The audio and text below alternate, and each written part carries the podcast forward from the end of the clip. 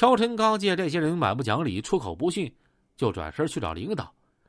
吴敬明、刘凯峰、陈可嘉下车，就朝他追过去。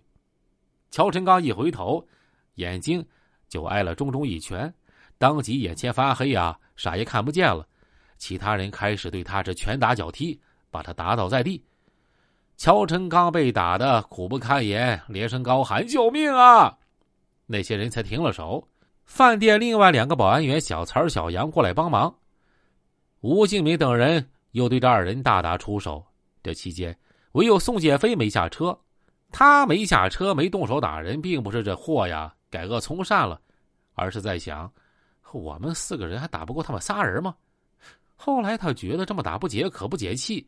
就抽出他那把备用的单刃砍刀，从后面朝着正往饭店逃跑的乔晨刚后背呀挥刀猛砍，连砍三刀，砍得乔晨刚鲜血淋漓，染透了衣衫。后来，乔晨刚的伤口在医院缝合了一百二十六针。由此可见，这宋姐飞下手是多狠，是多穷凶极恶。中华路是沈阳城内主要的交通干线。金三角饭店位于最繁华的商业区，吴敬明、宋建飞这群歹徒竟敢在这儿挥舞屠刀，对无辜的保安人员是血腥施暴，实在是猖狂之极。他们为什么有这样的胆量呢？除了倚仗后台刘勇的纵容和庇护，还能有什么别的解释吗？这群歹徒犯下新的罪行之后，急忙开车逃离现场，来到第二医院给陈克家治伤。陈克家的伤啊，不是保安员砍的，因为保安就没刀，而是宋建飞行凶的时候给划伤的。但是，陈克家的伤却让这些歹徒有了口实。刘凯峰给刘勇打电话说呀：“刚才我们跟都市快车快餐厅的保安打起来了，客家呀被砍了一刀。”这期间，刘勇也接到金三角饭店有限公司啊董事长徐良明。从医院打来的电话，对他说了本单位保安员被宋建飞等人殴打砍伤的事儿。刘勇到了医院手术室，看见那个被砍伤的保安正趴在手术台上缝针呢。从右肩胛骨到背部，一尺多长的斜形刀口惨不忍睹，但是刘勇却不为所动，振振有词的对徐良明说：“呀，我们也有人受伤了，现在在二院呢，我去瞅瞅。”金三角饭店的总经理杜永恒很气愤，对刘勇说：“我们的保安手无寸铁，你们的人为什么砍的这么狠啊？”刘勇不爽的瞥了杜永恒一眼，冷笑一声说：“你母的！当时要是你在场啊，连你一块砍！”这话中明显还有威胁之意，令杜永恒和身边的人啊倒吸一口冷气。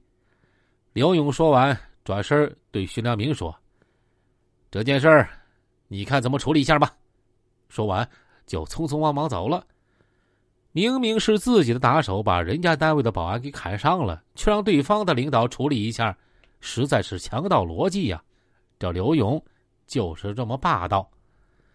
事后，刘勇为了让宋建飞等人逃脱罪责，不被抓进去，也不让对方报案，他要用钱私了这个案子。都市快车快餐厅方面认为。宋建飞等歹徒持刀砍伤本单位保安人员，不是一般的寻衅滋事斗殴案件，而是后台刘勇有着商业目的。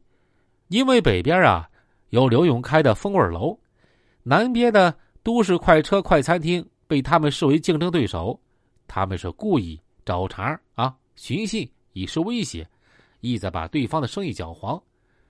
基于这一点，徐良明、杜永恒等人。只好忍辱屈从，不敢声张。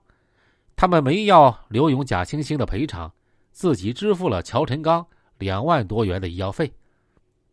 由于刘勇神通广大，又把这件血案啊给摆平了。事后他听说那边有好几个保安被开除，而且他们都是外地人。刘勇做贼心虚，唯恐这些保安啊进行报复，就给某老板打电话，借来一支五连发猎枪和一些子弹。放在身边是以防不测。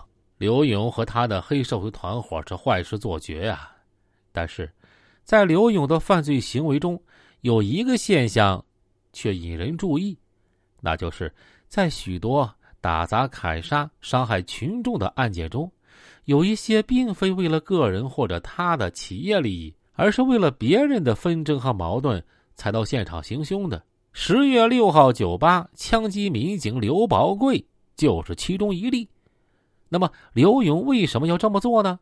他说：“为了帮助朋友，为了哥们义气。”就是在所谓“为了哥们义气”的口号下，刘勇不惜撕破优秀企业家的漂亮外表，抛下商务，亲自上阵，制造了一起又一起骇人听闻的暴行。